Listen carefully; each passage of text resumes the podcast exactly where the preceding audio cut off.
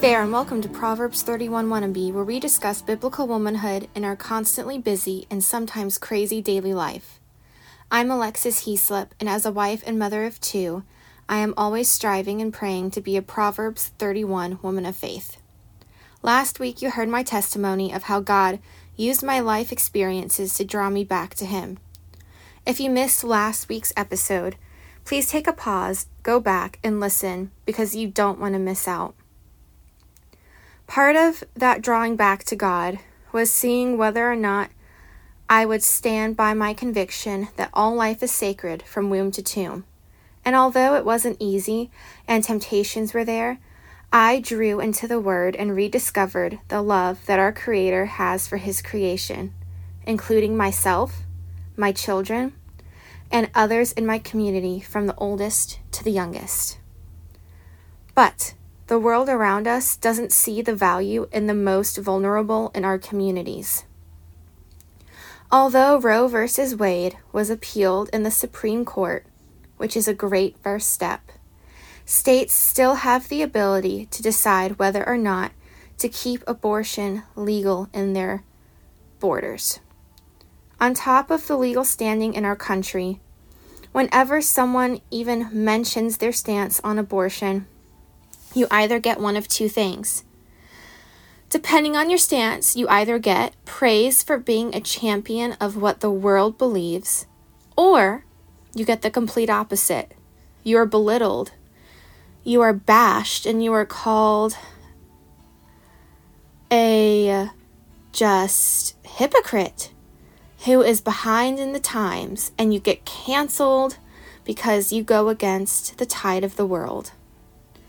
I can see why some of you guys who love life and want all life to be valued at all stages might be slow to speak out on this. You don't want to lose your friends over this. You don't want to upset family members who disagree with you. And maybe you're afraid of what your boss would do if you took a more vocal stance. You don't want to ruffle the feathers, and I totally get that because I've been there myself.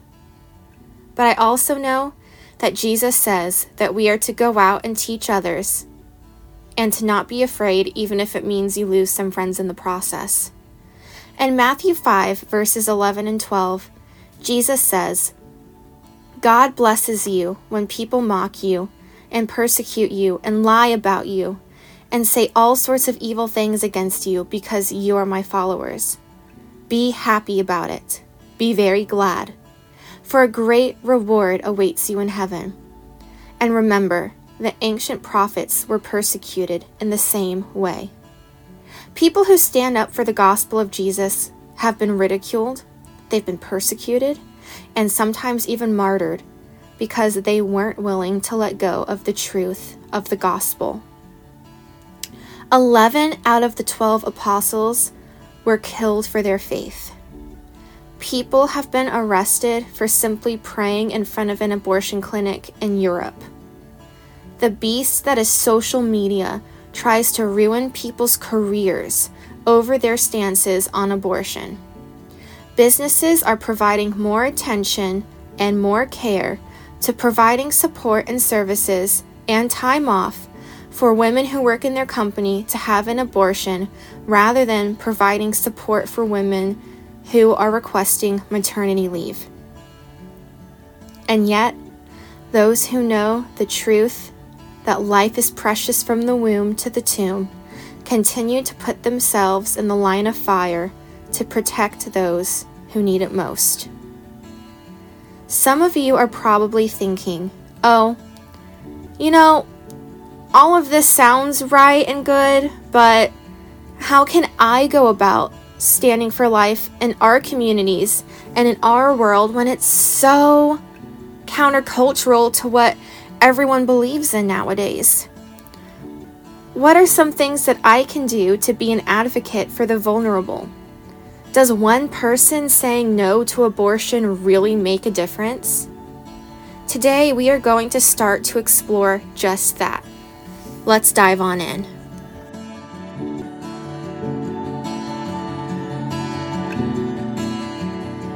If you're going to be advocating for the vulnerable in our community. There is so much out there about abortion, whether it's on social media, on a website, or even on our news stations. And there's so much information. And from my experiences, a lot of people will give their opinions on abortion without even knowing how an abortion procedure works, how abortion affects the woman who has had an abortion, and without the knowledge of just how much organizations like Planned Parenthood profit from abortions. I have in the show notes links for studies and articles that go in depth on these subjects. So please, after this podcast, take a look and do a deep dive.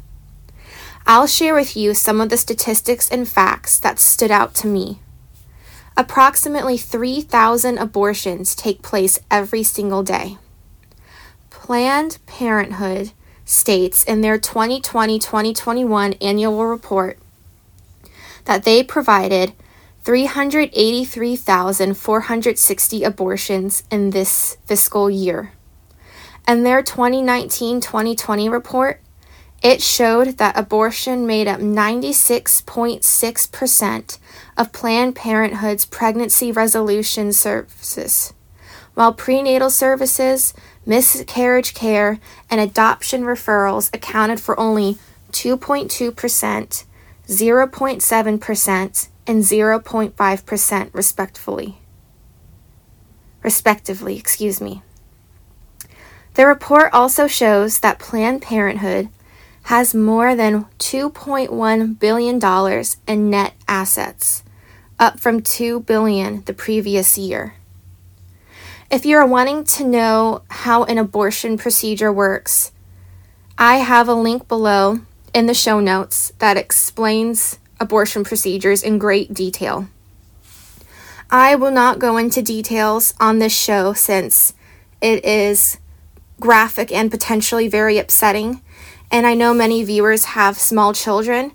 Um, but please, please take the time to learn about how an abortion procedure works so that you can have an educated discussion or potentially a productive discussion with someone in the future on abortion, or if you ever have the chance and opportunity to witness to someone who has had an abortion themselves, then you'll be able to understand the trauma that they have gone through.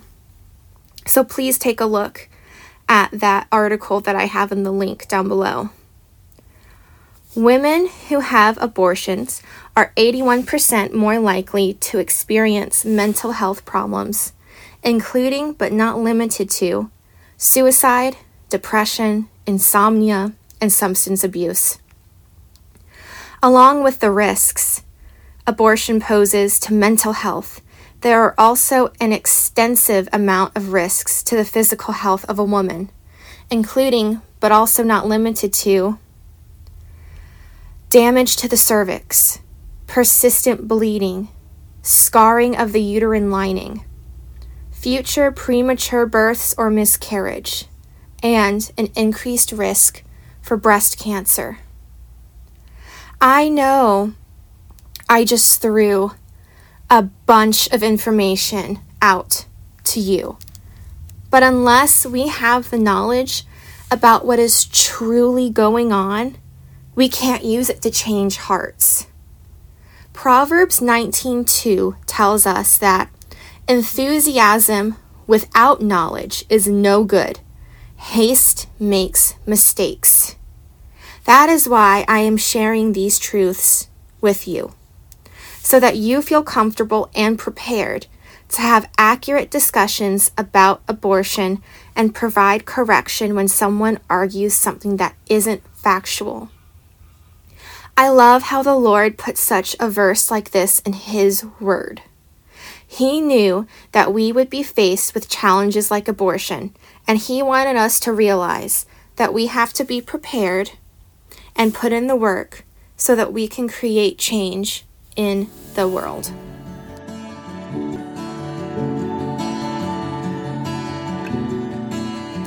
Now that we are armed with some of the facts, and that was just the tip of the iceberg, we have taken the time to start becoming aware. What's next? What's the next step? Do we just go out and ramble out all of these facts to whoever walks down the street? Um, I've seen people try to do things similar like that, and you know, it just doesn't seem to go over very well. But I have come up with four ways that can help you create conversation, make change in your community, and have an impact on the world as we know it. I'm only going to go over one of those ways in this episode, and we will continue the conversation next week. The first, and I really do feel like the most important thing that you can do to stand for life is actually quite simple. And it's something that is just overlooked. You can pray and read the Word of God daily. I know, it's that simple. It really is that simple. Because, you know, God wants us to pray boldly. He wants us to praise Him, rest in Him, and ask Him for guidance about all aspects of our life. Prayer is our way of connecting with God and growing in our relationship with Him. So, why not pray to God about abortion? John chapter 15, verses 7 through 12 say, But if you remain in me, and my word remains in you, you may ask for anything you want, and it will be granted. When you produce much fruit, you are my true disciples. This brings great glory to the Father. I have loved you even as the Father has loved me. Remain in my love. When you obey my commands, you remain in my love, just as I obey my Father's commands and remain in his love. I have told you these things so that you will be filled with my joy. Yes, your joy will overflow. This is my commandment love each other in the same way I have loved you. You see, Jesus wants us to do his will. He wants us to know his word so that we are able to keep it in our hearts and it have impact our decisions. And when we do that, it brings God joy. Did you catch that part of scripture? It brings God joy when we do that. Ooh, when I hear all that, that just makes my heart jump a little inside. My heart jumps because that just shows how powerful God really is and that we should be putting our trust in Him so much more than we do on a daily basis. Just yesterday, I was at my mom to mom group at our church, and we talked about the importance of prayer. The study we are doing together is one by Chip Ingram, and he is such a wonderful person to hear speak about his journey with God. It's just so powerful. Every time I hear him talk, it's fabulous. And the topic was about how we should be praying boldly to God. And, you know, what a bold prayer we can do to pray for people to realize how destructive and devastating abortion is. And that is something that we can pray for until abortion ceases to exist. Chip gave us a great example at my mom group. He writes out all of his big prayer goals on a piece of paper and he goes back to them throughout the year. And when something gets answered by God, he'll write a note and he'll check it off. Sometimes his prayers took a long time to be answered, and he'd have to go a few years later and look back on that piece of paper. and see how God answered the prayer in a way he didn't expect.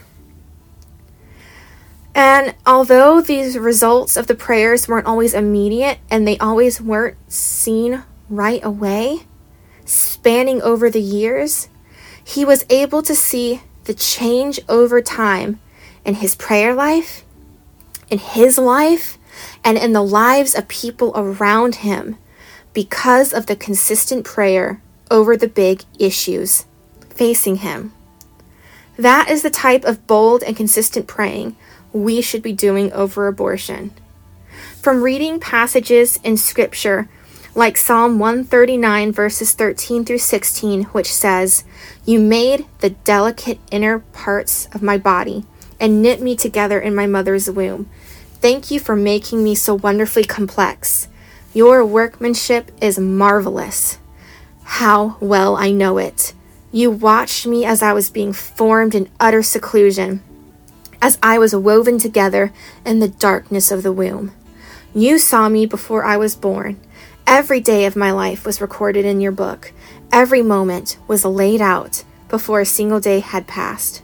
And when you read Psalm 127, verses 3 through 5, which says, Children are a gift from the Lord, they are a reward from Him. Children born to a young man are like arrows in a warrior's hands. How joyful is the man whose quiver is full of them. He will not be put to shame when he confronts his accusers at the city gate. Or when you read something like Luke chapter 1 verses 41 and 44, which shows a preborn baby leaping in the womb. For it says, At the sound of Mary's greeting, Elizabeth's child leaped within her. And Elizabeth was filled with the Holy Spirit. And she said, When I heard your greeting, the baby in my womb jumped for joy. These scriptures are just some of the many that show how much God loves, how much God creates, and how He breathes life into the unborn. When we pray for them, we are praying for His will to be done. And with our persistent prayer, abortion can and will eventually, in God's time, come to an end.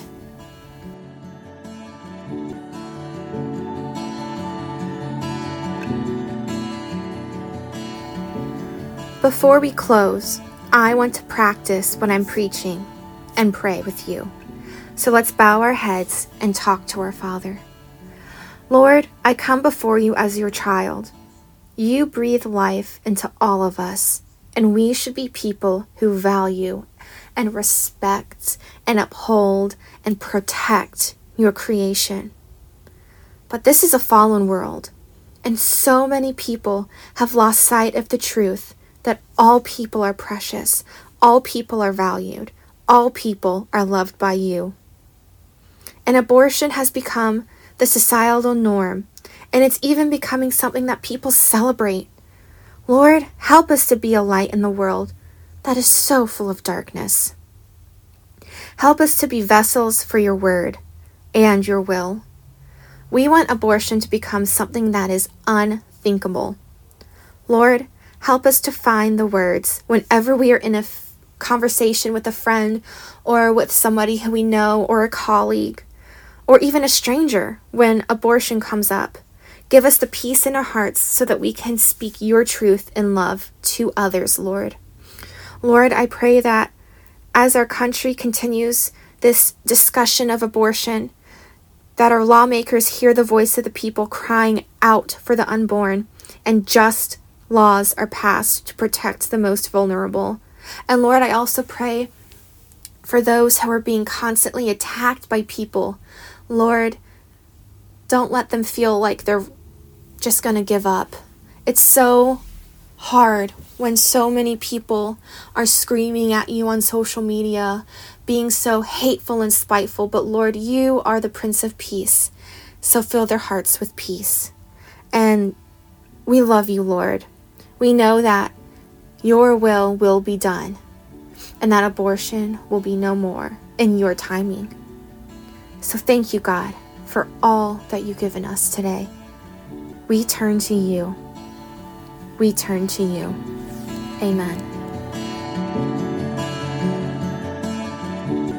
Thank you guys so much for listening to Proverbs 31 Wannabe today. We hope you enjoyed the program. If you enjoy our show, please rate and review us on Apple Podcasts. And be sure to come back next week as we continue to talk about why and how a Proverbs 31 wannabe woman stands for life. And all, please, please come find us on Instagram, Facebook, and our website, www.proverbs31wannabe.com. Come check us out, give us a like, give us a smile, write a little note. We love to hear from you guys. Until then, this is Alexis Heaslip, and I hope you have a great rest of your day. God bless.